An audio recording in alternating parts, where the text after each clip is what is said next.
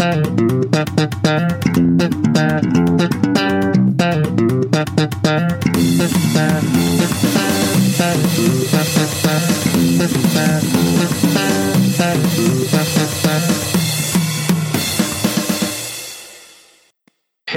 och välkomna till ett nytt Tält och hans vänner avsnitt. Det var ett tag sedan sist.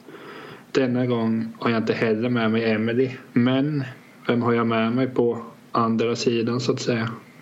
En jobbig jävel. Om inte annat. Vi har alltså med oss Tim Knausen från Undervärlden. Ja, Väl, välkommen. ja tack. Det är alltid trevligt så här i eh, november. Mörkret och rusket och det. det är liksom regnet piskar mot mina rutor och så blixtrar det till lite sådär typiskt höstväder. Men i övrigt så, så är du laddad och levererar ett bra avsnitt här Ja, om ett valt ämne som är filmen Kvinnan på tåget. vad fan. Jag tror vi skulle prata om eh, det amerikanska presidentvalet. Det tycker jag att vi inte gör. Ja, vad synd. Den här har gått och förberett med eh, liksom en djupgående diskussion hur det här eh, elektor, elektorer och det fungerar och hela djupgående. Jag har gjort massa research och det och då kommer du och säger att vi ska prata om någonting så banalt som en filmatisering av en, ja, en popbok, alltså en bok som sålde väldigt bra. Det man tänkte, ja men det här måste vi göra film på. Jo, men jag tänker så här att upplägget är som så att till en början tänker jag att vi pratar om filmen, vi har båda sett den på bio. Mm. Sen i Det slutet har vi så, båda två.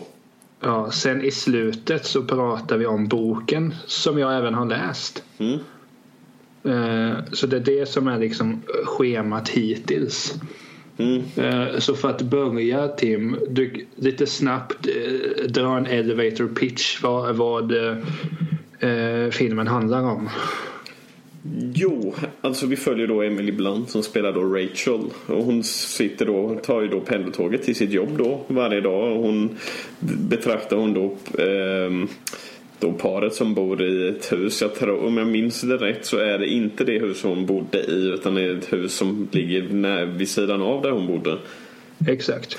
Ja, för nu jag läser rakt av från Wikipedia här nu. Då skriver hon som bor i ett hu- Okay.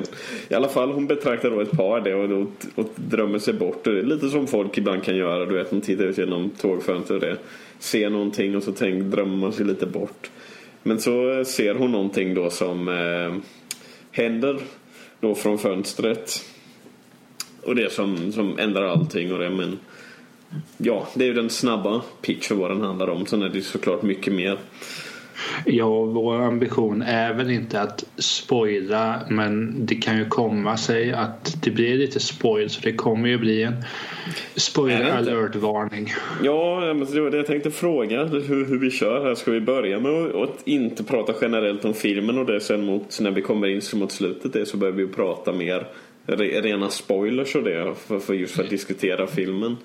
Alltså samtalen med dig Tim, de är som bäst när vi inte vet vad som händer. Ja, Så- nu, nu, nu, nu tänker jag för de som lyssnar och det. Det kanske är lite sådär om de gärna vill höra lite vad vi tycker om filmen. Men de kanske inte vill bli nödvändigtvis spoila och det. Så kan, är det ju bra att ha en punkt. Och säga här, härifrån så ska du förvänta dig att vi spoilar stora delar av filmen.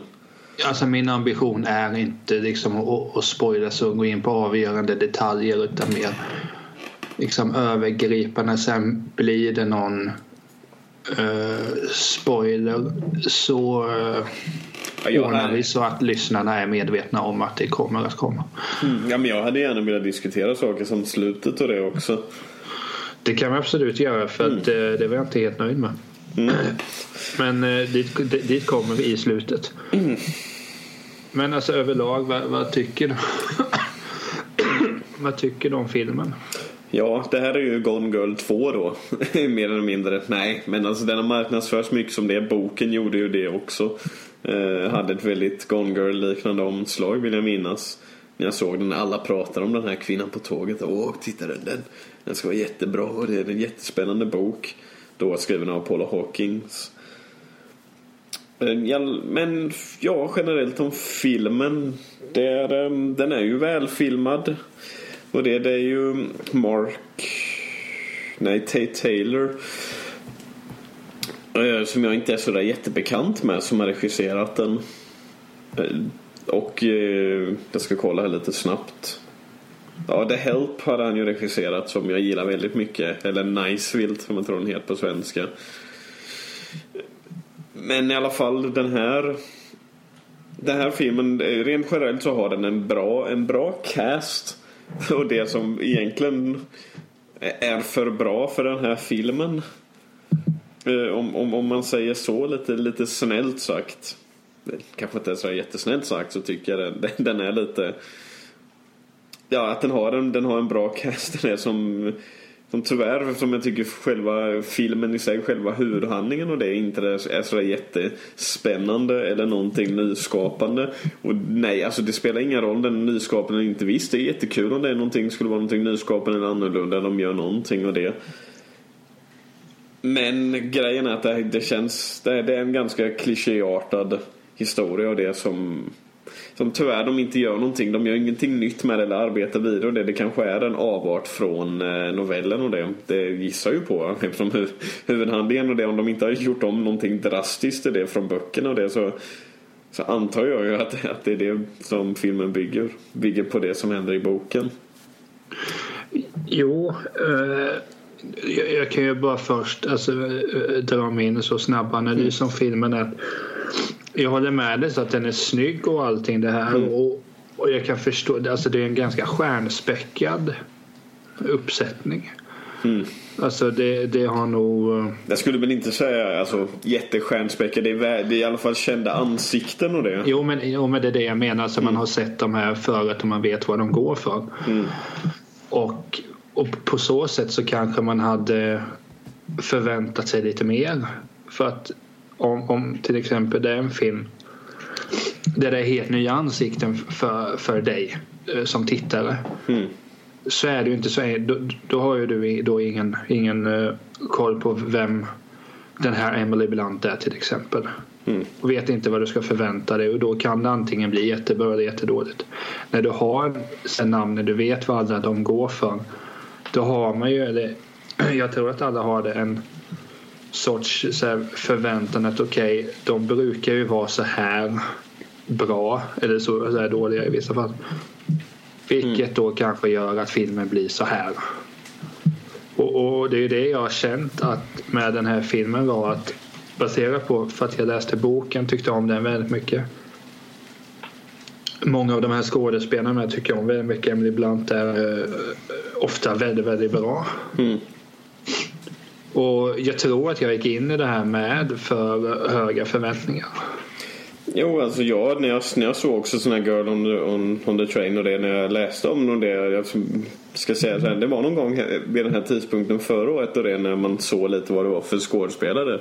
Så tänkte jag bara, men det här verkar imponerande. Emily Blunt gillar jag. Eh, och sen eh, också Hailey Bennett, Rebecca Ferguson, eh, Luke Evans, Edgar Ramins. Det är inte liksom, det här är folk som ofta har varit med i, eh, i många belönade filmer och det. De kanske inte har varit sådana som har burit filmer i sig självt och det. Men jag tyckte att det här är en, imponer en ganska imponerande cast och det. Det kanske inte är liksom Förutom då med undantag för Emily Blunt då så är det ju inte direkt ännu i alla fall riktiga A-listers som man säger så.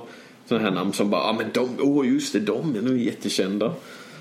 Det är sådana namn som har dykt upp och börjat dyka upp lite mer och mer eh, de senare åren. Ja. Och det, ja. Igen så som, som, som, som jag sagt alltså. Det är ju det. Eh, och mitt problem med filmerna är ju inte casten eller skådespelarna någonting. För de gör, tycker jag, ett bra jobb med det så de blir givna. Det är ju igen den här huvudhandlingen som är väldigt Ja, jag vet inte. Nej, men den, är, alltså, den är ju ganska klichéartad på ett sätt. Alltså, det är en person som har lite trubbel. Mm. En grej, en, en händelse händer. Mm. Eh, hon hamnar i trubbel. Ja, men alltså, det är också händer det. så här ja, men sen det, är slut. Det, men alltså, så som jag känner direkt det är lite som att de, de, det händer en sak där. Och grejen är att den ändrar aldrig det här, det här skulle ändå så se, så försökte ändå så se som, jag vet inte, det här, det här är ju mystery thriller som har börjat bli en grej. Eller det, det har varit en grej länge och det, men det har blivit populärt igen. Och eh, grejen är att efter det som händer och det och det så tror man ju att det är, ja, men det är så här och det. Men det är ingenting som ändrar sig någonting. Det händer ingenting direkt spännande av det. Och det som jag tyckte var bra med filmen, vilket är just karaktärerna. Det. Emily Blunts karaktär är jätteintressant att följa. Eh, och det är en väldigt intressant karaktär och det är bara synd att hon är en karaktär i en väldigt medioker historia. Jo, och det är det hela, som jag... hela hennes grej och, och det de fokuserar, de fokuserar en stor del på det och det men jag kände ändå så att Alltså, alltså, jag vet inte, det är lite elakt att säga det men de kanske skulle ha eh, anpassat den här filmen lite mer annorlunda och fokuserat på kanske eh, göra kan, som en del, jag, nu har jag inget konkret exempel men ibland har de gjort det med en del noveller så har de faktiskt valt att fokusera på en helt annan grej än vad boken fokuserade på. För de sa att det här är mycket intressantare än det som händer där så vi väljer att göra filmen helt enkelt med det här fokuset. Ja, alltså det är helt alltså, Det tycker jag är en, en, en fräsch alltså, alltså, sak att göra. För, för hennes karaktär tycker jag är, den, den är jättespännande och jag förstår varför många hyllar den. För det, det är det enda som man kan säga den generella konsensus från den här filmen som folk också pratade. Där håller jag med dem och det är att Emily Blunt är riktigt jäkla bra i den här filmen. Jo, men, men och jag kommer när jag läste boken. Det är lite kul mm. eh, när jag besökte dig i april. Mm. Eh, så köpte jag ju denna bok på Centralen i Malmö. Mm. Eh, så det är där den röda tråden är. Nej men eh, och det, det, här var ju en bok som jag, när jag väl började läsa den, att den, det, det gick fort. Mm. För att alltså, boken är riktig page turner. Det, det, det, det, är svårt liksom att bara bestämma sig. Jag ska läsa ett kapitel, sen är det över. Liknande vid binge watching till exempel. Mm. Och det var väl lite det jag kände då att hoppas boken blir, eller filmen blir lika bra. Och det, och det är också där jag blir besviken just för att Alltså jag håller med dig att Emily Blunt är, är väldigt, väldigt bra mm. i karaktären Rachel. Mm. Men bokkaraktären Rachel är ännu mer intressant. Jo, det tänker jag också. Jag, jag skulle också gissa. Och det här är nu som där, jag har inte läst boken, det har ju du. Min gissning är att hennes karaktär är mycket mer extrem och, och också förmodligen mer osympatisk än vad hon är i filmen. Ja, alltså jag har ju Alltså, jag förstår varför hon är som hon är. Ja men alltså grejen är, har, har jag rätt i det? Att uh, i boken är hon mycket mer osympatisk och att man inte... Ja. Alltså jag, ja, jag hävdar ju att hon egentligen inte är osympatisk. Alltså jag fattar ju vad du menar. Du menar ju mm. inte... Det behöver inte vara den exakta... Alltså, alltså nu, nu, menar jag inte att hon är, hon är osympatisk. Jag skulle bara säga att hon är mer osympatisk än vad hon framstår i filmen. För det är det, ja, som, men... är, det, är det som jag tycker, mitt problem med filmer det är när de tar Oftast en, en, ibland bra böcker och det. Det är att de tar och gör en karaktär bara för att det är en protagonist och det så är de rädda för att göra en protagonist osympatisk. Det är lite det med Blade Runner som är en film jag oftast citerar tillbaka till. Den protagonisten i boken är väldigt osympatisk för det. De har behållit en del av de grejerna i filmen och det. Men jag skulle ändå så gärna vilja se ännu mer. Men det är lite det där när man gör det från bok till film. Så vågar man inte riktigt att göra det för man är rädd för att publiken då inte kan sympatisera med personen. Nej, och jag förstår din poäng och grej. Och jag tänkte på det just för det är vid någon sekvens som de säger i förbifarten gör en poäng av att hon kan vara alkohol att hon kan vara alkoholist. Mm. Om man ska säga så här i filmen, det här är ingen jätte, jätte spoiler. Och det, jag tycker de gör en väldigt stor grej av hennes alkoholism i, eh, i själva filmen och det. Från den här punkten så förstår vi, vi går in lite på det men alltså jag tycker, jag tycker ändå så att att, att de fokus, alltså det är väldigt stort De gör en eh, poäng av den men de Nej, men alltså det, det som mm. jag menar med det var att, för att du har rätt för att säga att visst, de gör en poäng av att hon har ett beroende. Mm. Men i boken liksom så påpekar han det i princip varje kapitel. Mm. att eh, nu är Rachel full. Punkt, punkt, punkt, punkt. Och så vidare. Och det är det som är just den här, skö, den här eh, skörheten i Rachel. Det är ju den som är Mm. tillfredsställande som karaktär. Just för att det, det ska ju för i boken är nu, nu struntar vi i schemat här men i boken är det ju så här att hon hade allt med sin exman. Mm. Bra jobb, fint hus, eh, snygg man och så vidare. Och nu är det liksom botten. Det är de också väldigt bra på att göra poäng i, i filmen. Eller Mm. boken menar jag. Mm. De, det påpekas hela tiden och, och karaktären säger det ett antal gånger att då jag en poäng av jag bodde i närheten av det där huset och vi möblerade på det här och det här sättet. Det de då skulle visa att är ett kärlekspar. Fan vad bra de har. Mm. Sen händer detaljer som gör då att hon ner på botten. Mm. Men det, igen så är det, det det som jag har problem med eh, filmen är just att den känns den har många bra småbitar i den som jag väldigt mycket gillar men så är det hur de här hänger ihop och det och det känns väldigt arbiträrt om du förstår vad jag menar. Det är vissa saker och det som förklarar dem och det och, och det är ju det är ju som sagt några vändningar i handlingen och det också då, som, som jag känner bara att att nej, nej de, det fanns ingen motivation eller motivering riktigt här för vart, det, för att, var, vart den kom ifrån. Ehm, och det är igen på grund av man Ja, jag vet inte. Man blir fast i på något sätt att förklara där och de har också en del karaktärer som inte får vara så men de känns poänglösa. Ehm, uh, som Jannys karaktär som uh, som polis, ja, på, på, polisutredaren tycker jag känns väldigt de, de gör alltså hennes jag förstår, hon, hon finns där och det men hon, hon känns bara mer som ett verktyg och det. Och det är aldrig som att hon direkt hon fyller ingen jättefunktion och det. Och, och den, den kunde de lika gärna ha gjort till en mycket mindre roll av det. När, när man castar någon som Alison Janney och det så tänker man att den ska ha i alla fall någon betydelse. Men i slutändan Jo. så har den ju inte det. Nej, så det är också i, i boken har eh, Detective Riley en större betydelse, det kan jag säga. Mm. Eh, Och, och det är lite det jag känner också som säger för att det är väldigt många, alltså, min uppfattning alltså, i boken det är inte bara Rachel som är huvudkaraktären. Här är det väldigt tydligt att det är Rachel som är huvudkaraktären. Mm. Alltså det, det är jättetydligt. Okej. Men i boken är den ju uppdelad att Alltså det är olika kapitel. Ibland handlar ett kapitel enbart om Rachel. Ibland en, alltså det är antingen Rachel, Megan eller Anna man följer hela tiden. Mm. Och då, Alltså, då är, när du säger det också så tänker jag ju att Annas roll måste ju, de har de ju skurit ner rejält i filmen i alla fall.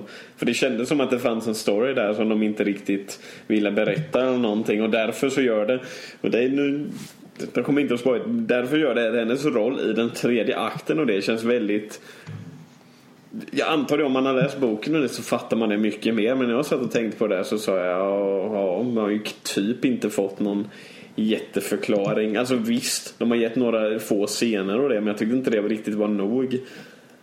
För att förklara, Nej. förklara den karaktären och det. Jo, man fattar en del av det men man fattar inte, jag fattar inte hennes personlighet och det för de har inte ge- gett henne någon chans. Nej, och det är det jag menar just att eller jag tycker så här, Rachel då är ju, det är ju jättetydligt att den är huvudkaraktären. Mm, Man får följa Megan ganska mycket, Hailey Bennett. mm, Sen är det så här, man syns i periferin ungefär som bara en, en statist. Alltså, nu är det ju ingen statist men det är väldigt, väldigt lite. mm. De, ger, de ger henne, alltså Rebecca Fergusons eh, karaktär då, Anna.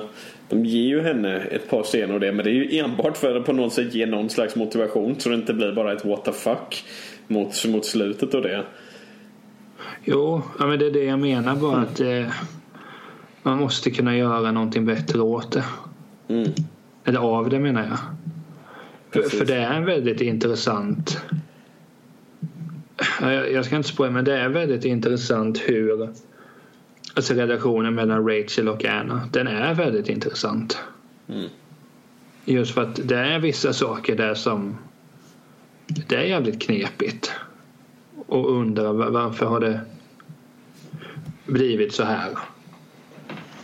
Alltså hon har mycket större roll i, i boken och, och det var också lite det jag såg fram emot för att eh, för det är ju så att hon Rachel då, hon, hon var ju tillsammans med Tom. Mm. Och sen lämnar ju Tom Rachel och blir tillsammans med Anna. Mm. Gifter sig, får barn och allting. Jag tror de får barn. I boken alltså. Mm.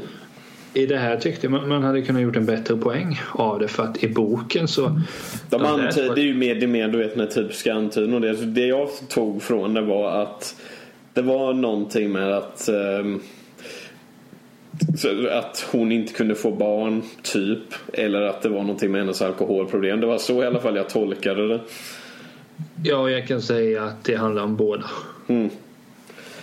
Så ja, lite spoilers där och det. Vi behöver börja gå in i spoiler-territorium nu. Det är lite svårt att inte spoila när man ska prata kring en film och det.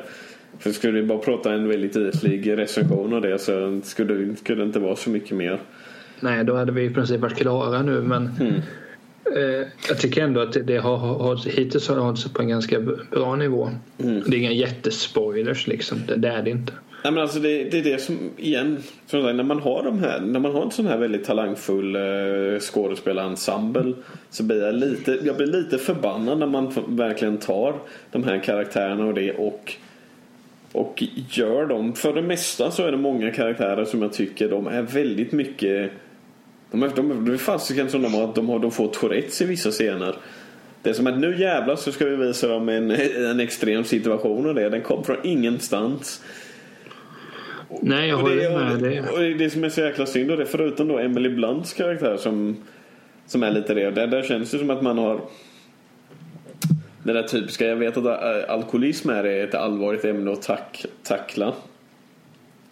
Eh, och det och sättet de gör det på där eh, kan man ju också diskutera. Men Jo, nej, alltså, men, men det är så att den här filmen den har ju många fördelar. Eh, Men den har ju även en hel del nackdelar. Och det är ju just det- med hur de tacklar alkoholism. Jag vet inte om jag hade gjort det bättre för det är som du säger, det är, det är inget jättelätt ämne att göra en nyanserad eh, tolkning av. Alltså det kan vi Men- gå in på när vi liksom går in lite mer i sådana spoiler-territorium och det. För ehm, det finns ju en del saker där med, med den som jag tycker att de, de, de, de bygger upp det på ett väldigt bra sätt och det. Och sen är det den här tredje akten som jag skulle säga är ett stort jäkla problemområde i den här filmen. Som, Ja. som, som förstör mycket sån här uppbyggningsarbete och gör, gör, det lite, gör det lite poänglöst. Tycker jag. I det som har hänt, det som de har byggt upp till. Jo, men det, som är med att när jag såg filmen att som sagt, jag, ja, alltså, undermedvetet så har jag ju såklart jämfört boken och filmen. Mm. Men att det här var inte en sån film. Alltså som jag sa, boken var man vill ha mer, mer, mer, mer, mer. Mm. Det här var ingen sån film. Alltså, Nej, jag, Den- kände, jag kände väldigt sådär, som, det var väldigt antiklimax. Um, efter filmen, jag kände verkligen, det är inte som Gone Girl när man sitter verkligen bara What vad i helvete var, var det? Var det? Du vet man satt där, alltså, jag, jag jämför den här med Gone och det och det, det, det får den, det får den banne mig också ta. När den har satt sig upp och både filmen och boken har marknadsfört sig upp, upp i röven på Gone Girl. Mer eller mindre. För både trailern här var ju väldigt liknande Gone Girl-trailern. ja, men alltså när vi ändå har Gone Girl kan man ju göra en jämförelse. Att när jag såg den på bio så var det så att där förstod man efter ett tag att nej, det kan inte vara så här. Mm. Och så blir det mer och mer tydligt.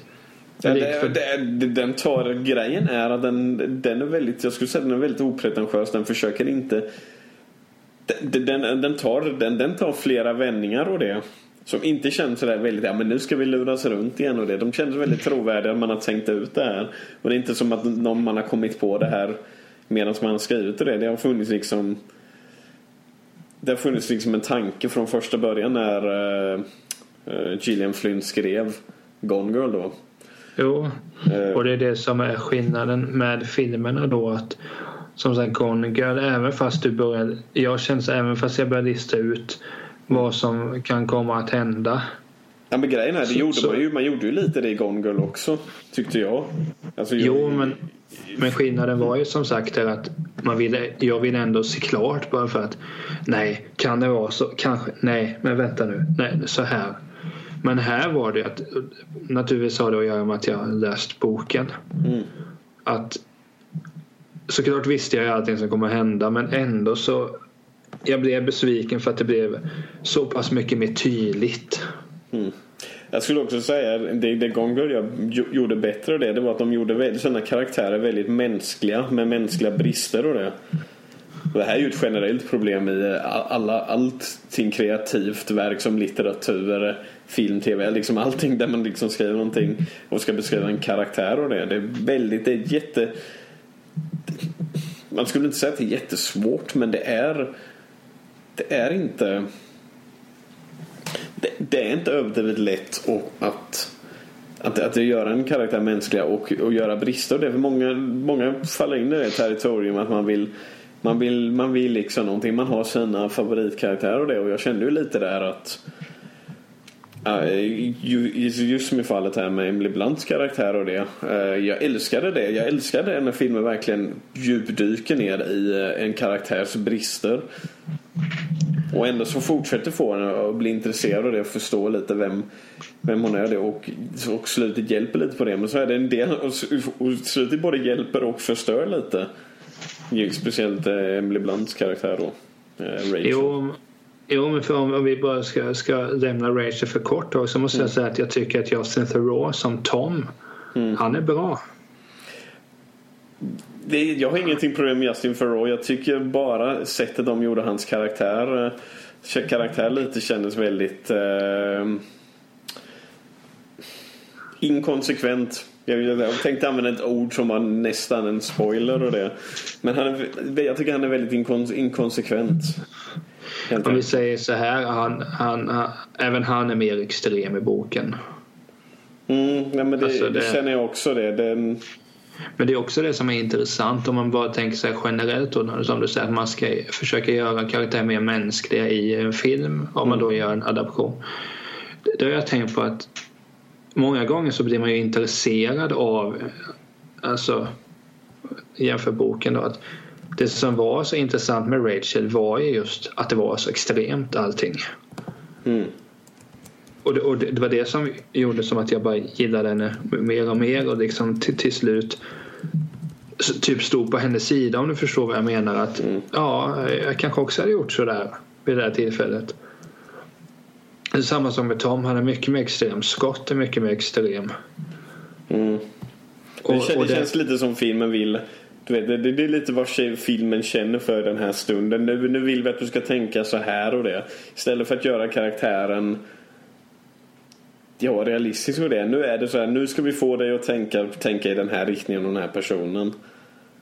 jo, men det är just det här. Och igen, alltså då drar jag fram Gonger. Gonger gör det där så, jä, så jädra bra med liksom nästan alla sina karaktärer i den. De, de gör det liksom så här, visst nu har de en scen som får dig att tänka i den riktningen och det, men det känns aldrig som att det är, det är konstlat. Som att nu, nu, nu ska vi ändra helt din åsikt om den här personen och det. Nej, för man, man, för, man de listar ut och ger sådana små detaljer. Och det är för man har beskrivit de här karaktärerna så väl och så man förstår dem lite varför de gör så. Även när de, du vet, när, när de går ut i en brist och det så förstår vi ändå så vi kan, vi kan relatera till det. Ja, men jag kan förstå att han, att han reagerar på det här sättet. Eller hon. Och, Jo, det, det- och, och, och det, det är det som jag tycker Gone nu så så tänkte jag säga Gone Girl men Kvinnan på tåget inte gör riktigt. Nej, men det är ju så här som jag många gånger tycker är Ja, men jag, jag nu, just nu håller jag på och läser eh, David Lagercrantz Det som inte dödar oss och det har ju blivit officiellt att de göra en film Mm. så, på, på den som om man inte fattade det. Mm.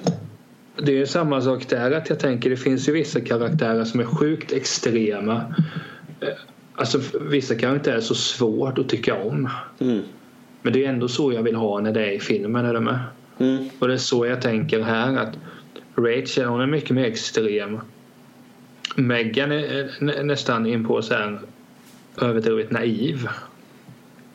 Mm, det, det, det tyckte jag de ändå gjorde ganska hyfs, hyfsat bra det. Men det är igen sådär den där Det är också en stil som jag inte är så jättestort fan av i vissa filmer. Det är att man gör den här väldigt kalla Kalla isolerade. Du vet som att det är en vägg mellan Mellan oss som tittar och karaktärerna och det. Och speciellt alltså, om du ska ha berättarröst och det och så ska den ändå så resa upp en jävla vägg och det så undrar jag varför är ni så kontraproduktiva? Jo, alltså, jag, jag, jag köper alla dina, dina poänger hittills. Det är det som att mura, det är som att börja resa upp en mur och det. Så inser man att man har murat in sig själv ungefär. Det är som, nej, jo. det här var inte tanken egentligen. Nej, och, och så om man ska bara slutföra den här första mm. delen. Mm. Så är det alltså, som sagt, som jag sagt så många gånger att Kvinnan på tåget, om vi kan sammanfatta så här, Kvinnan på tåget är en sämre variant av Gone Girl. Uh, ja, alltså, alltså så är det. Mm. Men alltså, jag skulle säga så här igen. Det är ju det. Om man, jag skulle inte säga att den inte är sevärd, för det, det är den. Oh, eh, ja. Och speciellt då för Emily Blunt. Jag ska inte säga någonting om de andra också. De andra gör ju ett bra jobb. Jag gillar Hailey Bennett, Rebecca Ferguson, eh, Luke Evans. Nu har jag ju sett honom i High Rise och det som är den bästa insatsen jag har sett från honom och det. Jag är glad för att jag får sett en kul och bra insats från honom och det. Och grejen är att han, gre, grejen är att det här är ju en roll som, som, som, som passar väldigt bra in på den han gjorde i High Rise och det. Jag undrar varför, varför de inte använder den liksom samma grej är det. För det är en, en periferikaraktär. Den är, den är liksom välfilmad och det men problemet är att den, den försöker den försöker ibland att vara smart och det är det som många säger och det att den tyvärr så avslöjar den lite den visar sin hand lite väl för tidigt. Jo, och det är väl egentligen det jag tycker är det största problemet. Mm. Alltså det var en grej. Det, det här ska jag säga också. Det kan vi också prata mer om i eh, spoilerdelen och det. Men det, det var, eh, den här har ju flera mer än en vändning. Och en av dem den såg man ju, den kunde man, kunde man räkna ut. Om man är lite smartare kunde man räkna ut det. Eller jag skulle säga man behövde inte alls så mycket hjärnceller. Man behövde typ en hjärncell för att, dra den slutsatsen. Och det är en tidig scen där. Så, så gjorde jag direkt den kopplingen. Jag antar att de flesta andra som satt i bion med mig gjorde det också. Och det för det var ingen som gapade när, det avsnällde när, när den vändningen kom. Ja, och det säger ju något. Ja, ja men det det, som, det är som, som en viss skulle säga, den lurar ingen. Du lurar ingen med det där.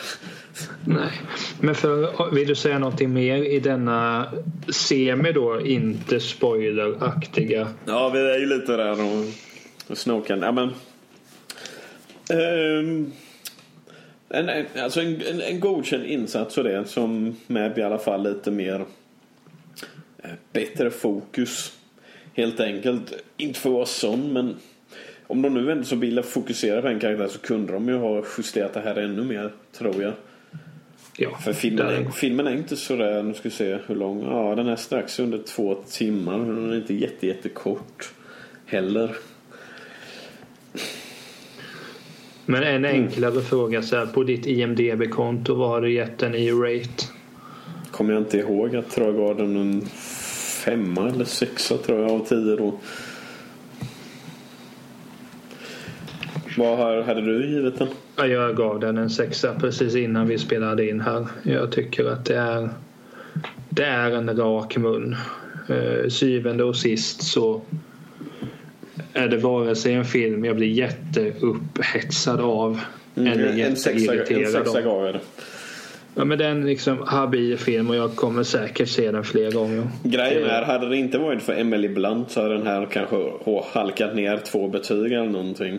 Ja, så Emily Blunt är awesome. Det är hon ofta dock. Mm, alltså hon, hon, hon är ofta väldigt bra det och det, det är inte lätt och det. Och grejen är som många säger, jag skulle nog säga att, att spela full och sådär med alkoholiserad det tycker jag Eh, Eh, det är, det, är, det är inte så lätt. För det för mig det är någonting som skådespelare sagt är typ det svåraste att göra trovärdigt. Det är att spela full och det. Det är inte liksom bara att ragla. Eh, och, och spela lite det där. Det var, det var som, vem var det som sa det? Det var någon skådespelare som sa att eh, tricket för att spela full det var att man skulle låtsas som att man var nykter. Det var det som var liksom ledtråden för att göra det. Alltså, för det, det är precis så man är när man är full och det så vill man säga nej jag är nykter och det. Man försöker du vet att räta på sig. Och det, jag tycker hon ändå gör ett eh, bra jobb och det är liksom nu ska inte jag säga på något sätt att jag har en erfarenhet och jag har en liksom har familjerelation och det liksom med ehm, med liksom al alkoholism och sånt där men jag, jag har, har ju sett lite av det och jag tycker ändå så hon gör en hon gör ett så pass bra jobb och hennes karaktär är väldigt intressant. Och de kunde, förmodligen kunde de inte hittat en det hade de säkert kunnat. Det finns många alternativ med det. Men det är ett väldigt bra val att de fick Emily Blunt att göra den. Det får bli det sista ordet i den semi-spoilerfria delen. Mm.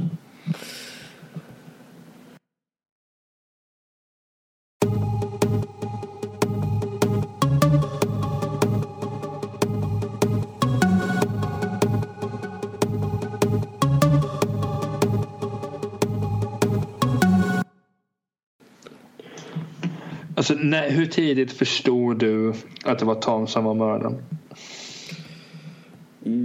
Alltså grejen är, jag förstår ju det där du vet när de, eh, de körde den där att eh, att hon var, att hon Megan, Megan då var ute i, i skogen då för ett litet, ja, ett eh, friluftsknull om man ska kalla det så. Redan så där, redan där för de visade ju aldrig vem, vem han var, identiteten på honom och det. Nej, jag räknade ju redan ut att hon gick ut i skogen och det så tänkte jag vänta nu. Det, det ser inte ut att vara allt för långt ifrån huset och det. Det måste ju vara någon i närheten och det. Och jag tror inte att hon gör det, går ut och gör det med sin egen man. Eftersom det är någon hon skriver med. Så tänker jag, nej det måste ju vara Tom eftersom det är den enda manliga karaktären som vi vet bor i när, precis i närheten. Jo, och, och det är det som är grejen. Nu kommer vi också, eller jag kommer referera ganska mycket till filmen, eller boken mm. menar jag. Ja. Alltså i boken så är det ju så att det dröjer väldigt lång tid innan man fattar detta. Ja, men det är ju det som är grejen med filmen. De, just det där att de visade visuellt och, det, och de visade ju liksom aldrig avslöjade direkt vad, vad, vad det där var. Det, så tänkte jag bara, ja men nej. Nej men för saken var ju det så att, för som jag minns det var det så att Alltså grej, grejen och sen grejen att, att man förstod att hon skulle att hon skulle att hon skulle dö det, det förstår man ungefär efter en viss punkt. Jag tänkte nej det finns ingen poäng i att hon helt plötsligt nu kommer tillbaka och hon inte är död. För hon är ju försvunnen först ett tag. Ja just det, jo. Och så hela den och hela den revealen är ju sådär jätte inte speciellt anmärkningsvärd och det är bara ja nu, oops. Det är inte för att han hade gjort ett eh, fantastiskt jobb eller någonting. Heller. Nej, nej men det, det, var det för att jag kommer ihåg i boken att till en början, för det, där är det så här just att okej okay, nu pekar mycket på att eh, det är person A som är mördare. Mm. Andra kapitlet pekar mycket på att det är B och sen C D. Mm. Jo, jag gissar ju på som sagt att Scott är ju en sån där misstänkt och det. Och de försöker ju göra det lite sådär och det. Men det, grejen är att i filmen finns det tycker jag ingen mot, direkt motivation. Så jag, jag kunde inte riktigt förstå, förstå det. Eh, när jag liksom ser, ser Scott Luke Evans karaktär. Han heter väl Scott va? Yep. Eh, att eh, så tänkte jag nej, nej det finns inte riktigt. Och de, jag tyckte de gör det rätt så tydligt att han inte riktigt att han inte riktigt vet och det. Och jag vet inte om det igen beror på att, eh, att man inte har skickligt illustrerat det här och det. Jag tyckte de på något sätt avslöjade redan där att han inte visste någonting och de gjorde det tydligt via, via honom att han inte visste vad som hade hänt. Och det, och det var inte bara den här klassiken att han är jättebra lögnare och, och det. Jag tyckte, nej, nej. jag tyckte liksom att han, han hade man redan läst och synat det där. Ja, han har aggressionsproblem och lite kontrollerande och det. Men nej, han har inte gjort det där. Visst, de försöker på något sätt att visa hur han behandlar Rachel och andra i närheten. Och det. Att, ja, men han skulle kunna ha gjort det och det. Och det är också det grejen där med Tom som jag gärna vill diskutera. Och det är just med hur de skildrar honom i början av filmen till att han helt plötsligt den här Dr Jekyll Mr Hyde grejen de gör där. Det är att de visar absolut, absolut ingenting som indikerar på att han har ett sånt våldsamt beteende. De visar istället raka motsatsen och det. de visar inte ens en hint till det. Och det är på något sätt för att filmen inte vill avslöja eller ge oss det. Trots att den har gett oss alla andra jävla ledtrådar och det så vill den inte tala om för oss att han är mördaren och det, det gör, mig lite, gör mig lite förbannad och det. Varför det? För då framstår han som personlighetskluven eller någonting. Nej men för i boken är det som så att alltså, till en början målas det upp för att i, i, filmen också så är, till en början så håller, vill hon, alltså hon, hon Rachel hon, hon fortsätter ju ringa, ha kontakt, mejla, ringa, knacka på allting. Alltså mm. hos Tom och Anna. Mm. Och man tänker att alltså jag tänkte i boken så här att när jag läste men trött, alltså, tröttnar han inte på det här? Mm. Men så, så sakta så byggs det upp hela tiden att det är ingen fantastisk individ. Mm. För till en början lägger de bara upp det så att okej okay, eh, den här alkoholiserade Rachel hon bara stör. Och mm. bara beter sig. Sen kommer någon ledtråd. Det tänker man efter, det tänker jag efter mm. nu när jag vet allting om det. Mm. Så kommer de, just det, det där, det där, det där. Och liksom så, så skruvas det upp ännu mer. Mm. Ja men det är också det som att allting du vet som de visar också i den här så att säga flashbacken. Som visar liksom att de på något sätt ger henne en redemption. Att det är inte, det är, det är inte hon som har varit ett jätteproblem. Hon har, visst hon har problem med alkoholen. Men de visar att det är egentligen Scott som har varit den stora orosmomentet. Bland annat du vet med hans, hans chefsfru och allting det där. Då visar de det helt plötsligt från ett annat perspektiv. Och, det. och jag, den där grejen, att hela den revyn hade varit jättesmart och det om man inte bara hade känt som att vi har inte fått någon indikation på detta. Det. Han framstod som en jättehyvens kille och det som var omtänksam. Och, och det framför henne och det. Och ingenting annat och det. Och grejen är att jag känner inte det heller är så jättemotiverat och det. För med tanke på att han inte har något problem att visa sin aggression. Och det för sin nya fru och det. Så har han ingen anledning varför han spelar snäll framför dem. Nej, och, och som sagt så, så, är det i boken också som jag refererar till. Så att I början då så höjer hon av sig. Mm. Och så kommer de här tankarna. Alltså, varför ser han inte bara till? Mm. Men så ser man ju mer, han blir mer och mer otrevlig. Det händer, alltså han blir mer och mer otrevlig mot sin riktiga fru, eller sin fru. Och grejen, man, alltså är det inte så, alltså om jag tänker från boken och det, och det antar jag att det är så de har gjort. Alltså att grejen är att han, han försöker att hålla upp en fasad och det, och grejen är att de gör det i filmen också att att han, han, han är extremt, han, han är en person som är väldigt bekväm med att ha saker i sina egna händer och ha kontroll över situationen och det. Och när han börjar tappa kontrollen och det, det är då han jävla snedtänder. Det är så de har gjort det i filmen och det. Men grejen är att de, jag tycker inte de har gjort lika bra uppbyggning på det. Där kommer det helt plötsligt först, först när, när vi liksom har fått reda på liksom nästan hur allting ligger och det. Först då börjar vi se den, den här delen av Tom och det. Som börjar bli väldigt impulsiv. Jo, men det, som att det är ju så i boken också att det byggs upp. Men skillnaden är att mm. där tar det ett trappsteg äh, åt gången. Det ja, blir inte att man börjar nederst och sen... Här fan, här fan hoppar de över trapp, trappan som, som fucking jävla Stefan Holm eller någonting. Patrik Sjöberg var bättre. Men... För, för det vet ju alla som har gått i en trappa att rimligen tar man ett steg hela tiden. Ja. Oftast. Ja. Men det är ju inte direkt när man tar alltså den tio eh, det tio trappsteg. Du tar ju inte det första sen är du uppe på det tionde och det är det som är problemet att det stressas igenom allting. Mm. Och det är lite det jag kände den är nog 48 lång och sånt där. Mm. Jag tror faktiskt den, den är ja, en 52 faktiskt.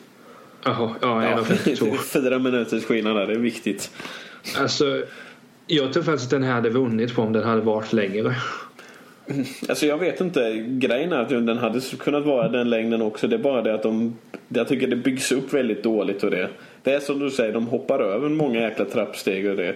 Det är grejen med allting i en film måste ha progression och det. Man kan inte liksom hoppa från... Visst, man kan gå från en punkt till en annan och det.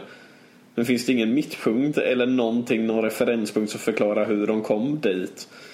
Eh, och det är speciellt om de här två punkterna är väldigt skilda från varandra och det. Så blir man lite sådär, men vänta nu varför blev, blev det bara sådär och det? Alltså att han blir jätte sådär mordisk. Eh, och det är bara helt plötsligt där mot, mot slutet och det. Det finns ingenting, nästan ingenting i filmen som antyder på det tycker jag. För han, han, framstår ju, han framstår ju som du vet, som jag sa, en hyvens kille och det. Han säger till sin fru och det. Du ska inte bekymra dig, hon, hon har det svårt och det. Nej, och så är det som sagt. I, i boken är han också där, men sen blir det ett trappsteg, två, tre, mm. fyra, fem. Och det kommer ju för, och det är det som är som sagt. Först lägger de ju då fram det återigen att han är en, man tänker ja. Mm. Ja det är klart han har det bra, han är ju skittrevlig. Men så ser man sig saker. Det där är inte så schysst. Det där har han inte berättat om. Men det där var ju en lögn. Mm. Du vet. Det som bara så att Tänk dig när du ger... Alltså grejen är det hade varit jättefantastiskt i filmen om de hade gjort det. Hade ju haft sådana här små saker och det att han, han, börjar, han slarvar lite och gör lite så här lögn och det. Helt plötsligt börjar saker han påstår och det inte riktigt hänga ihop med verkligheten och det. Istället så får vi ju hela den här grejen mot slutet med eh, som sagt Lisa Kudrows karaktär då. Som kommer då och vi introducerar twisten. Jo, och som sagt, det är, det är, på något sätt för att nu, nu, nu ska vi ha flipppunkten. Det är nu knappen trycks på. Nu vänder vi liksom helt och hållet på, eh, på eh, situationen här. Sen kan jag tycka som så att jag tycker inte att filmen är lika mörk som boken är heller. Nej, nej, men det... Men alltså det, det fattar jag, det, det går inte att... Så, så är det alltid och, och det böckerna och det, de vågar lite, de har mycket mer utrymme och det, de, de, de kan gå mycket mer på färdig film. Det ska oftast attrahera en större eh, målgrupp. Eh, och, det, och, och, det är helt enkelt. Förståeligt. Jo men det är ju förståeligt. Men, men det är just det här bara att Okej, okay, om vi då slår fast att eh, filmen är 1.52 att eh, okej, okay, det funkar. Men det finns många detaljer de hade kunnat skita i. Många detaljer de hade kunnat vara mer effektiva. Mm. Och så vidare. Så, och, och jag tycker det, det är samma sak med, med Hailey. Eller då Megan. Mm.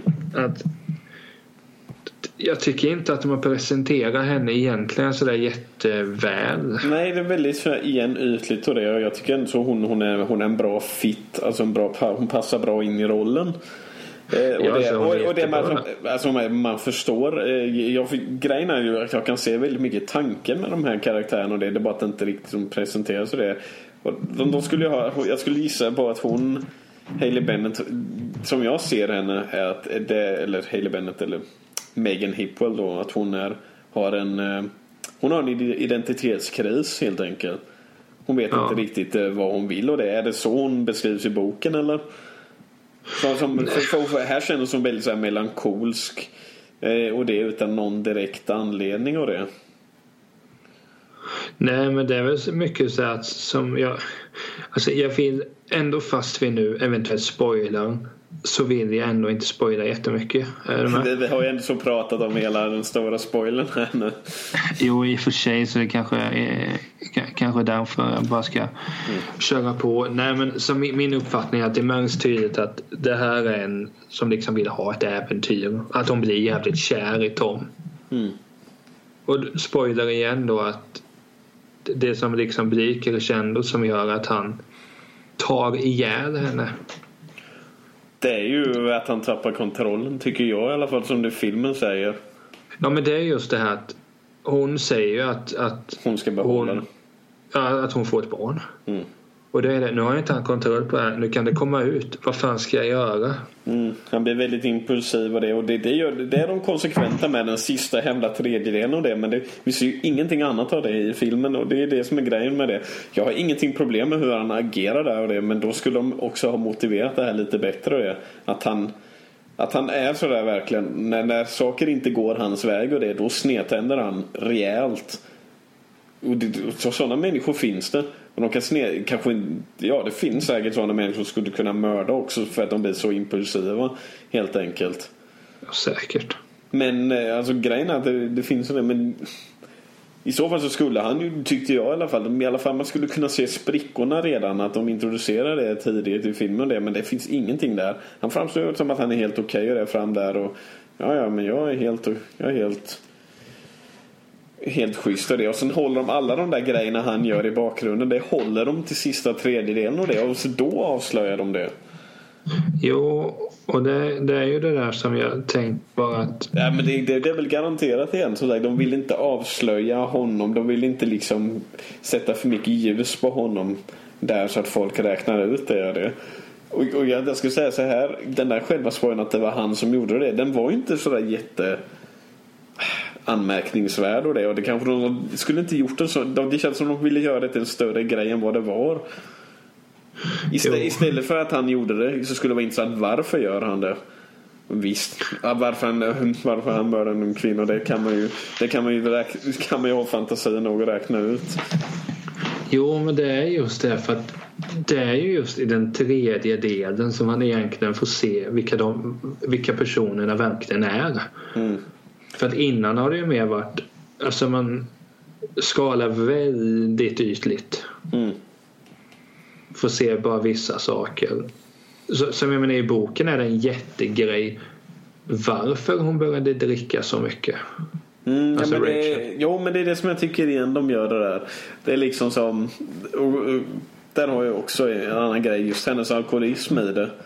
Det är att de på något sätt, de på något sätt rättfärdigar Eh, den och gör det som, som hennes brist och det.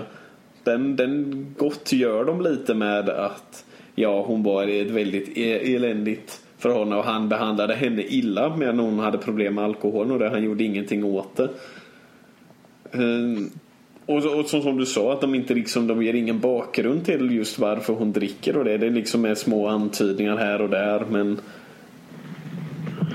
Nej, och det är det jag menar att det hade man kunnat gjort betydligt bättre än bara för att visa att och ja, men just på det, det är många gånger när jag såg filmen så jag tänkte, ja, varför? Mm. Varför? Varför? Just för att bara Ja, och, och det är det jag tycker. Och det är det som är... Det är ofta så, jag menar, en bok... Det är ju väldigt sällan... Alltså där bestämmer de ju intalar man. Jag tror inte att, att eh, Paula Hawkins fick... Du får bara skriva 350 sidor vad boken kan vara. mm. Och, utan, och på 350 sidor så hinner man skriva väldigt, väldigt mycket. Mm. Sen däremot ska jag säga att så som miljön och det är skapat så är det ganska nära vad jag liksom fick bilder i huvudet. Jo. och det ska vara det. Alltså miljön är snyggt och allting det här. Det, det, alltså, det är de, snack de, de, tog bara liksom eh, tvärgatan till eh, huset, eh, huset från Gone Girl. Ja, det, nej, det, det känns ju fan som det som att eh, Alltså seriöst, det känns inte som det att det, liksom, det är bara en tvärgata ifrån alltså, där, de, där de bodde. Det är typ samma jävla hus, samma jäkla miljö. Jag kommer inte ihåg exakt nu. Det här är ju någonstans utanför New York. Har jag för mig. Typ som en förort. Det är ju London. Inte Girl on a Train. Jo. Det är utanför New York. Boken är London.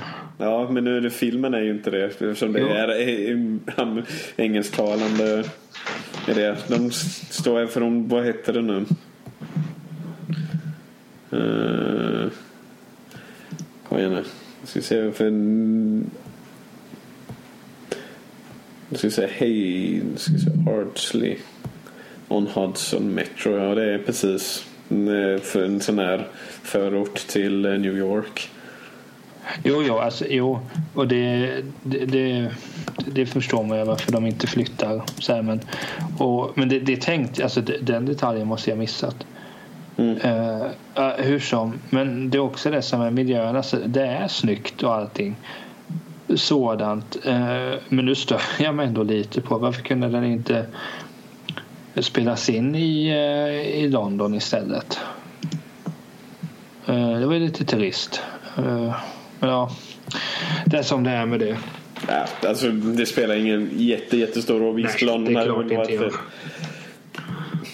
Det, det hade varit kul. Eh, Bara helt enkelt likväl som det hade varit kul om, om den hade varit mer lik boken.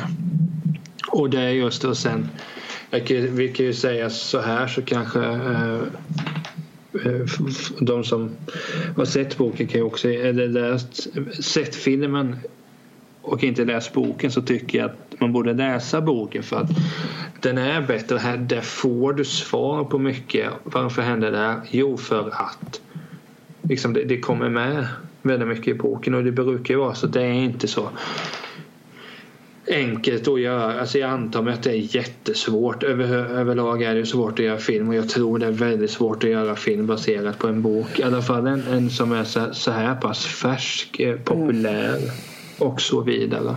Ja men alltså om det är det man gör det är det som är frågan om de vill, om de vill göra det som en... Och det är väl det som jag frågar dig. Är boken egentligen, fokuserar väldigt mycket på vem gjorde det? Eller är det mer karaktärerna som är huvudfokuset? Ja, jag hävdar ju att det är karaktärerna. Mm, sen, det... sen, är det ju, sen är det en viktig detalj det här som hände naturligtvis. Mm. ja, nu har vi ändå spoilat. Alltså, det är klart, de, den sista delen av boken så kommer det ju fram okej okay, Tom, det är han som mördade. Mm. Men, då, men samtidigt man har lärt känna alla. Man vet att ah, det kanske beror på för han är ju trots allt sån här. Mm. Eh, Rachel agerar ju för att hon har gjort liknande tidigare. Mm. Alltså de, de presenteras på ett mycket bättre sätt. Mm. Och det ska jag säga, alltså de här som spelade eh, karaktärerna då att de är också bra på så sätt. Det var ungefär alltså, de, de är inte lika extrema men de fångar tendenser av Megan att hon är lite naiv. Mm. Eller inte naiv, hon vill ha någonting mer. Mm. Bitvis fångar de Tom att å ena sidan är han snäll, allting där. ja, just det, då, just det. Kommer jag, tänka, jag kan tänka på att liksom. de slängde in lite, lite en sån där bakgrundsscen bara för att man skulle förstå hennes beslut att behålla barnet och det. Jag funderar på om det var den filmen och det var det. Ja men det, det, det jag menar bara så att den... den, den... Det känns som att vi hade inte fått någon annan bakgrund av det. Jag satt också funderade på när jag såg den där boysen. Varför visar de mig det här? Är det här för att jag ska förstå någonting? Och sen visar de, visar de det. Eh, och liknande igen. Det, det kändes väldigt... Igen med tanke på att de... Jag vet inte om de har klippt ner de andras roller eller någonting. Det, det är bara sådär... Speciellt då eh, Anna då, Rebecca Fergusons roll. För hennes roll i den tredje akten känns väldigt... Jag antar man inte har läst boken och det som de, som, som sagt, de ger henne små scener och det som motiverar det typ. Så att man, så att man inte, det inte kommer från ingenstans hur hon agerar. Men, men, det är också det här som är i filmen. Men, men annars så satt jag ungefär varför och det. Jag har inte, jag har inte introducerats till henne eller vem hon är som person och det. Visst, visst vi har introducerat för bland annat att henne, hur hon har miss, misstänkt honom och det, och det. Men vi har inte sett någonting hur han har behandlat henne eller någonting alls och det. Visst vi kan gissa på att han har behandlat henne eh, gillar det men än så är det lite som, jaha. Nej, och det är just det som är i boken. Jag tycker att det som är egentligen det mest intressanta är ju hur relationen mellan Rachel och Anna mm. eh, till en början är, hur den senare blir. Mm. Och, och det tycker jag inte de har med någonting i filmen om. Utan... Nej, för det mesta vi har sett dem är att hon, eh, hon är typ rädd för henne. Ja, men det är ju det att först är hon rädd, sen är de i princip uh, tjenisar. Ja, det, det, är det och jag känner bara, nej men vänta nu. Det är, ni har ju inte gett någonting bakgrund det. Är för, för, för, för en gång Och inte ens i tredje akten och det så gör hon ju egentligen någonting förrän, förrän det absolut i slutet där. Då Exakt. är det, och då tänker jag också, men va? Nej men alltså sen ska jag säga överlag det, det, är en bra film och nu, nu har vi pr pratat ganska mycket negativt om den så den sista tiden kanske vi kan prata lite positivt. Eh, så vi tar väl positivt 20 sekunder. Nej, skämt. Nej men alltså frånsett Alltså skådespelarna är bra. Men man kan inte göra så mycket av sin karaktär om man inte är med så mycket. Är det med? Ja men alltså, det, blir man, svårt. det är inte så svårt när man, man gör det man som man kan med materialet. Nej, och, och det är därför filmen får godkänt på så sätt att baserat på vad de hade att jobba med så har de gjort bra ifrån sig. Mm. Sen hade jag önskat se mycket mer av i princip alla karaktärer, även Rachel för att det är en jäkligt intressant karaktär. Det är det. Mm. Och just, jag hade gärna... nu vart det Grejen är, alltså, visst. Det var ju snack ett tag. Jag vet inte om det är det längre. Men jag tror inte det. Men det var ju ett tal om Oscarsprat för... Eh, för... Eh, Emily Blunt för den här filmen. Ja. Men jag för mig, just på grund av att filmen inte blev så väl mottagen så dog de väl ut.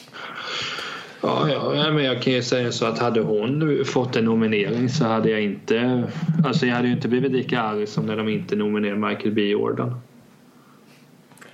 Alltså jag, jag kommer bli väldigt glad om hon blir nominerad. Mm, men jag kollar just här på några sådana här förutsägelser som oftast är hyfsat pålitade. Hon räknas ju fortfarande som en long shot. Eh, och det är att hon kan ju fortfarande bli nominerad för det. Men det är ju just att det som ligger lite än illa är på grund av hur resten av filmen mottogs. Sen tänker jag så här att fortsätter hon vara på den här nivån så har hon en Oscars inom kort. Ja, grejen är, man vet ju aldrig. Det, ibland kan vi ju vara Oscar-nominerad. Många gånger vet ju med Leo.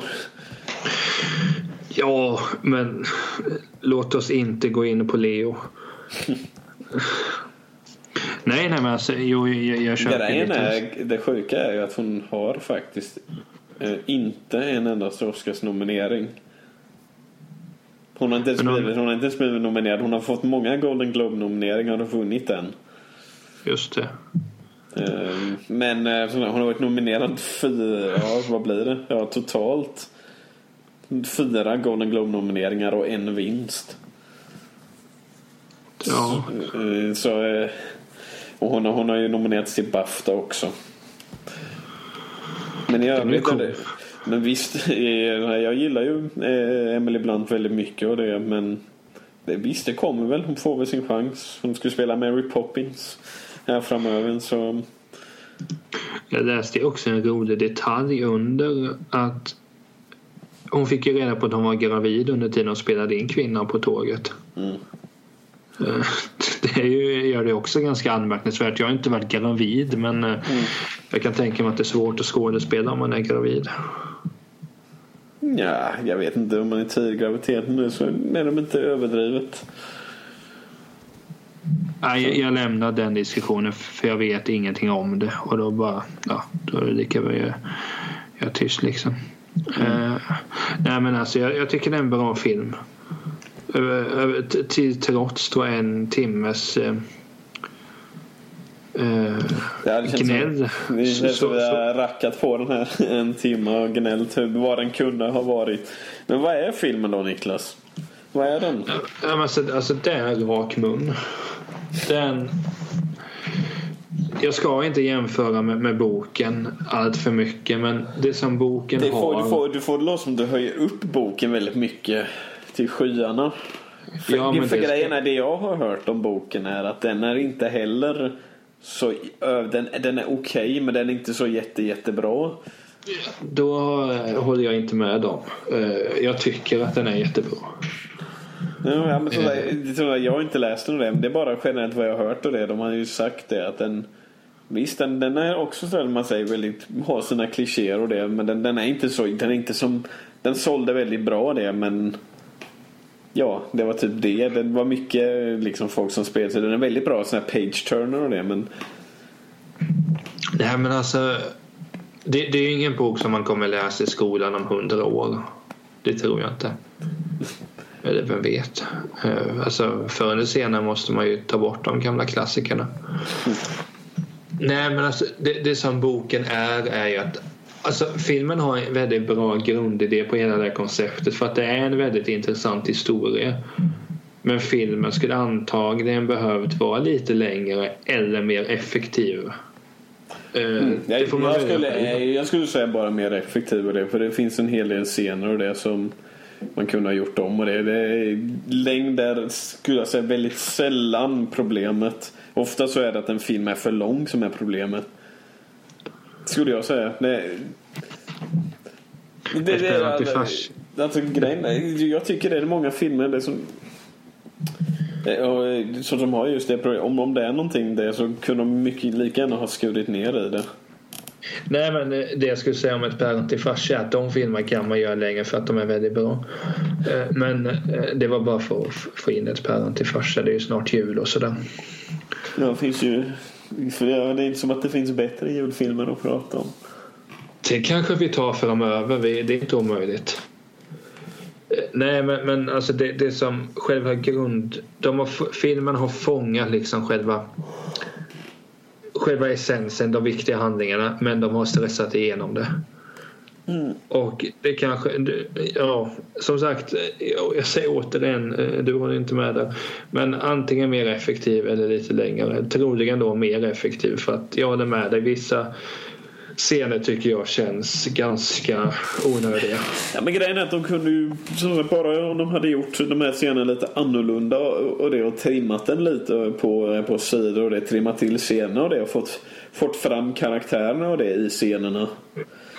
Jo. Så, så, ehm, så, så hade det varit, eh, så, så hade man ju kunnat mycket mer komma igenom och det. Eh, så sagt, för filmen är ju eh, sådana, jag, gillar, jag gillar verkligen det. Det ska man ha en eloge för. Att ha en karaktär som är, så, som är full av så mycket brister.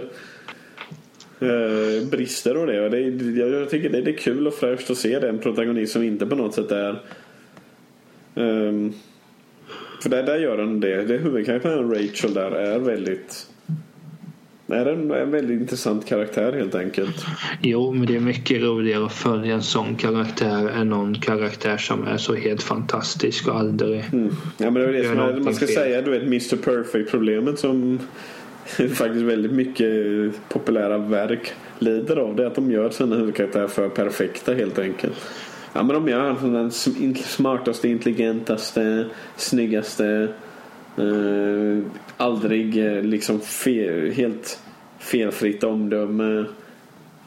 Det, det, grejen är att det blir jävligt tråkigt. Och det. Tänk på någon av de bästa filmer du har sett. Och det.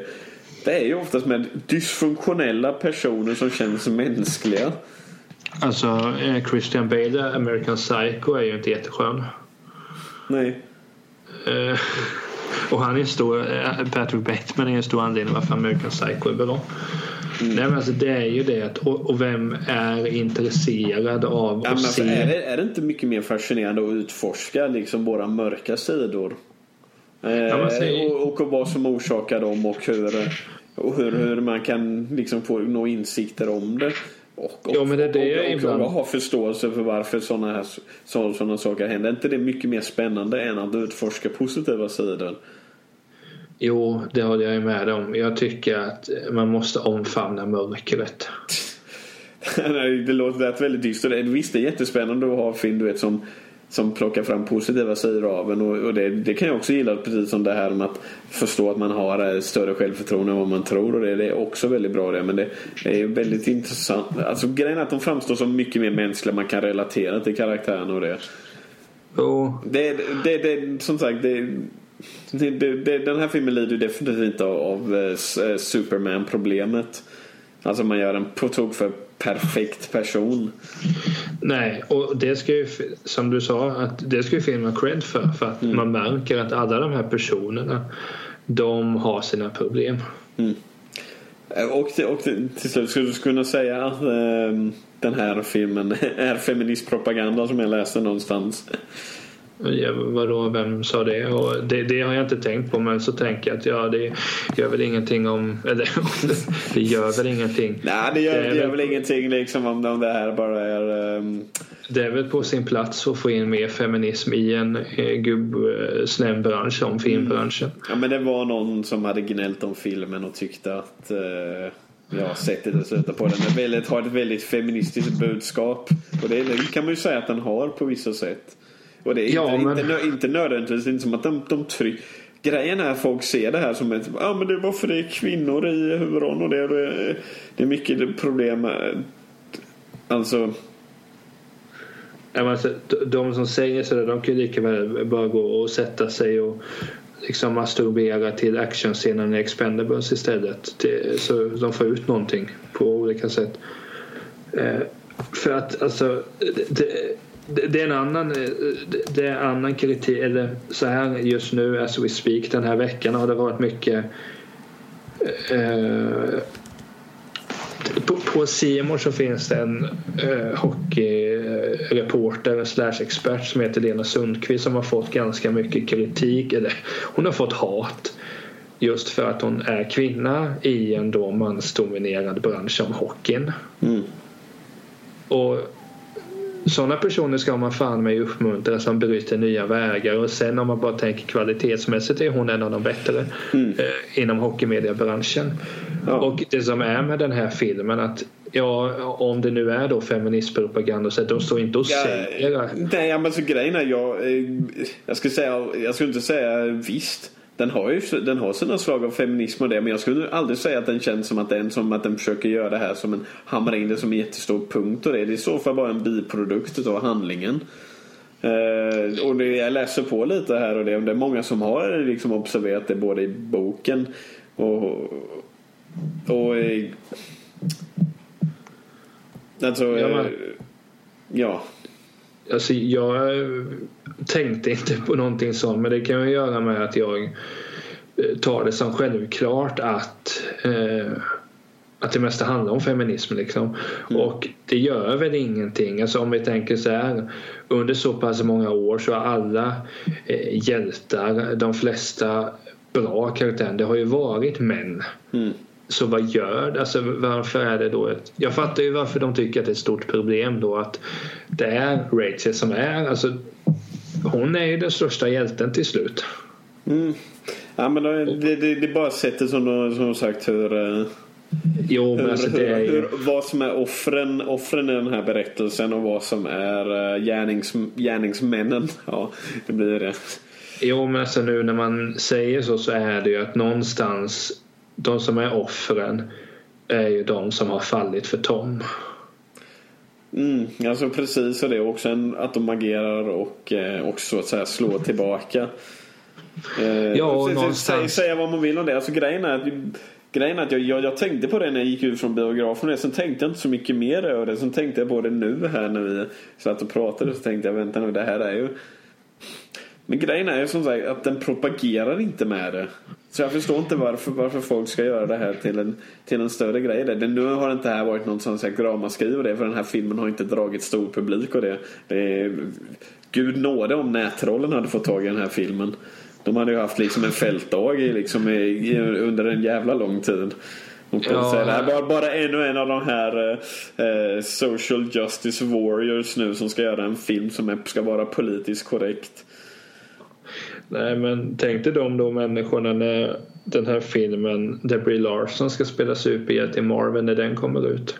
Mm. Ja, eller, eller Wonder Woman eh, har vi ju redan ja. eh, nästa år. Ja, tänk dig hur det, kom, hur det kommer vara på Twitter nästa år. Mm. Alltså, eh. om, om, man tyckte att det var grejen när folk sa att de skulle bojkotta Force Awakens för att de, de hade en eh, afroamerikan, en latino och en kvinna i huvudrollerna. Um, det är ju ingenting emot där hur de kommer sätta kaffet i halsen när de, när de först då inser att det faktiskt kommer en um, men alltså, grej igen och det man ska, oftast är det med den här grejen att det här blåses upp av folk som är emot. Eh, emot att, att det liksom blir lite mer jämställt och, och visar ett annorlunda perspektiv av det. För, för en gångs skull så visar liksom eh, eh, och grejen är med den här just den, om man tittar i den här sitsen och det och, och, och, och inte tittar på de överdrivna partierna av den här boken och handlingen och det så är det här ändå en händelse som väldigt många personer nog kan relatera till. Ja. Destruktiva förhållanden eh, som de känner sig fångade i. Jo, absolut. Och, och det är det jag känner och, eh, för, för att sammanfatta då att mm. om det är eh, den som skrev det är väl kanske någon liksom republikan med för Alltså det här är bara generellt vad jag läst och det är Jo, jo men alltså men jag vill gärna ge en pik till republikaner. Hur som. Ja, sannolikt är det som du säger, eller du sa det inte men det är någon liksom rädd man som har skrivit det och tycker att det, det måste vara hemskt att man då får se en annan hjälte än någon eh, som bär penis. Och det måste vara jättefarligt, det måste vara jättehemskt. Eh, personen måste ju bli suicidal, nu ska vi inte skämta om det. Men det, de som säger det där, det, jag, jag, kan inte ta sådana människor på allvar. Alltså det, det, det går inte. För att okej okay, om det har då en, en feministisk poäng av det se den inte då. Alltså man kan ju göra så enkelt ifrån sig. Mm. Men så igen. Som sagt. Det är inte som att den här filmen på något sätt gör... Eh, alltså. Det är inte som att den, den försöker att hamra in och de står liksom eh, och bränner bh om vi ska ta den här jätte stereotypiska bilden av eh, militanta feminister. Som står och bränner bh och, eh, och pratar om frigörelse från män och det. Det är inte liksom det, det den här filmen gör. Det. Den... Nej, men... eh, Men, vi, gå men till- man tänker på hur männen skildras i, i filmer och det så är det ju ändå så lite De är väldigt De är inte sådär jätte Jättemysiga någon av dem egentligen. Nej, men De är, de vara ju... impulsiva och de ser kvinnorna som, som något objekt nästan allihopa av dem. Något som de ska hjälpa och rädda och Ja. bestämma över. Men då snarare är det väl en verklighetstrogen film på så sätt det ser ut så på många håll. Ja, Så, alltså så, kan man ju också dra det. Eh, och de som är rädda för att se kvinnor som hjältar, ja. Tyvärr. Men Bara, bara vänja sig. Det kommer gott om filmer här framöver. Det har redan Ja. kommit. Eller vänd dig för att ja, det, är- det är så här världen ser ut. Mm. Eh, Så att de som har skrivit det kan ju gå och lägga sig. Eh, Men jag ska säga så här Tim, att det var oerhört kul att prata med dig. Mm. Eh, alltså, det, det är ju kul att göra privat också. Det var kul att ha med dig. Ja. Och vad händer på munväder härnäst. Inte så mycket just nu. Vi har en, en låg period och det. Men vi gör ju våra recensioner och, eh, och liknande. Vi har faktiskt inte gjort en recension på Kvinnan på tåget när jag kommer att tänka på det. Ja, nu behövs det ju inte heller. Mm, nej, i och för sig inte. Jag har pratat eh, länge nu och väl om, om den här. Nej, men vi, vi har våra recensioner helt enkelt eh, Eh, som vi kommer med. Eh, och det är, vi har- det är lite, vi har mycket grejer privat, både jag och Henrik just nu. Så det har inte blivit av mycket och det. Det kommer nog inte att bli sådär jättemycket förrän kanske i början av nästa år. Och, och det kommer att klarna lite mer. Jo, men jag kan ju säga som så här att det ni gör är bra grejer. Och eh, ni ja, borde vad, är, framför... vad, vad lyssnade du på senast eller vad såg du senast från oss? Jag är ju mycket för favorit i repris. Så jag har gått tillbaka till Lucy-recensionen ett par gånger. Det är för fasken två jävla år sedan. Ja, det spelar ingen roll. Den är Nej, tre fortfarande- år sedan måste det vara. Den- är fortfarande väldigt kul. Eh, Nej men alltså det kan väl sägas som så här att eh, för att marknadsföra er så du slipper göra det att ni, du och Henrik, ni har, alltså ni pratar om film på ett så här mer intellektuellt sätt. Ja, det vet jag inte. Nej, men, alltså, det märks att ni kan film, ni är jävligt bra på det. Du får säga vad du vill, men så är det. Eh, och de som inte har lyssnat in eller kollat, gör det. Eh, Munvader.se eller munväder på Facebook eller på Youtube. Men Youtube har vi varit lite dåliga på sistone. Den senaste recensionen är eh, fantastiska vidunder. Och det beror ju på när den här släpps och när ni lyssnar såklart. Och det. Men eh, det är precis i perioden här när den har haft premiär. Ja, nej men alltså det... Eh, b- bara lyssna munväder. Eh, naturligtvis lyssna Tältons vänner får dra information där att eh, vi har inte heller spelat in på ett tag men eh, tro mig, snart. Snart är ni där. Det är, eh, om vi säger så här, för att eh, dra referenser till tv-spel Mm. så har vi snart klarat questet och komma och liksom hitta om questet är att, att ha en paus så är vi snart klara med det. Mm. Eh, Långsökt, eh, men det är så jag jobbar. Eh, tack, och tack alla som har jobbat och tack till dig Tim. Alla som har jobbat i Alla hela har världen. lyssnat. Alla som har jobbat i hela världen. Ni ska ha ett jävligt stort tack. Ni, ni, gör, ni, får, världen att gå, ni får verkligen världen att eh, gå runt. Så, så är det och eh, all kärlek och solidaritet till folket. Men eh, Och tack fri, frihet till Tibet också kan vi säga. frihet till allt. Eh, Eh, liksom, ja. Men tack för att du var med Tim. Tack alla som har lyssnat. Tack alla som, som kommer lyssna. Och eh, 4 december spelar Ted och hans vänner in kommande avsnitt. Puss och kram alla. Hej hej. Hej.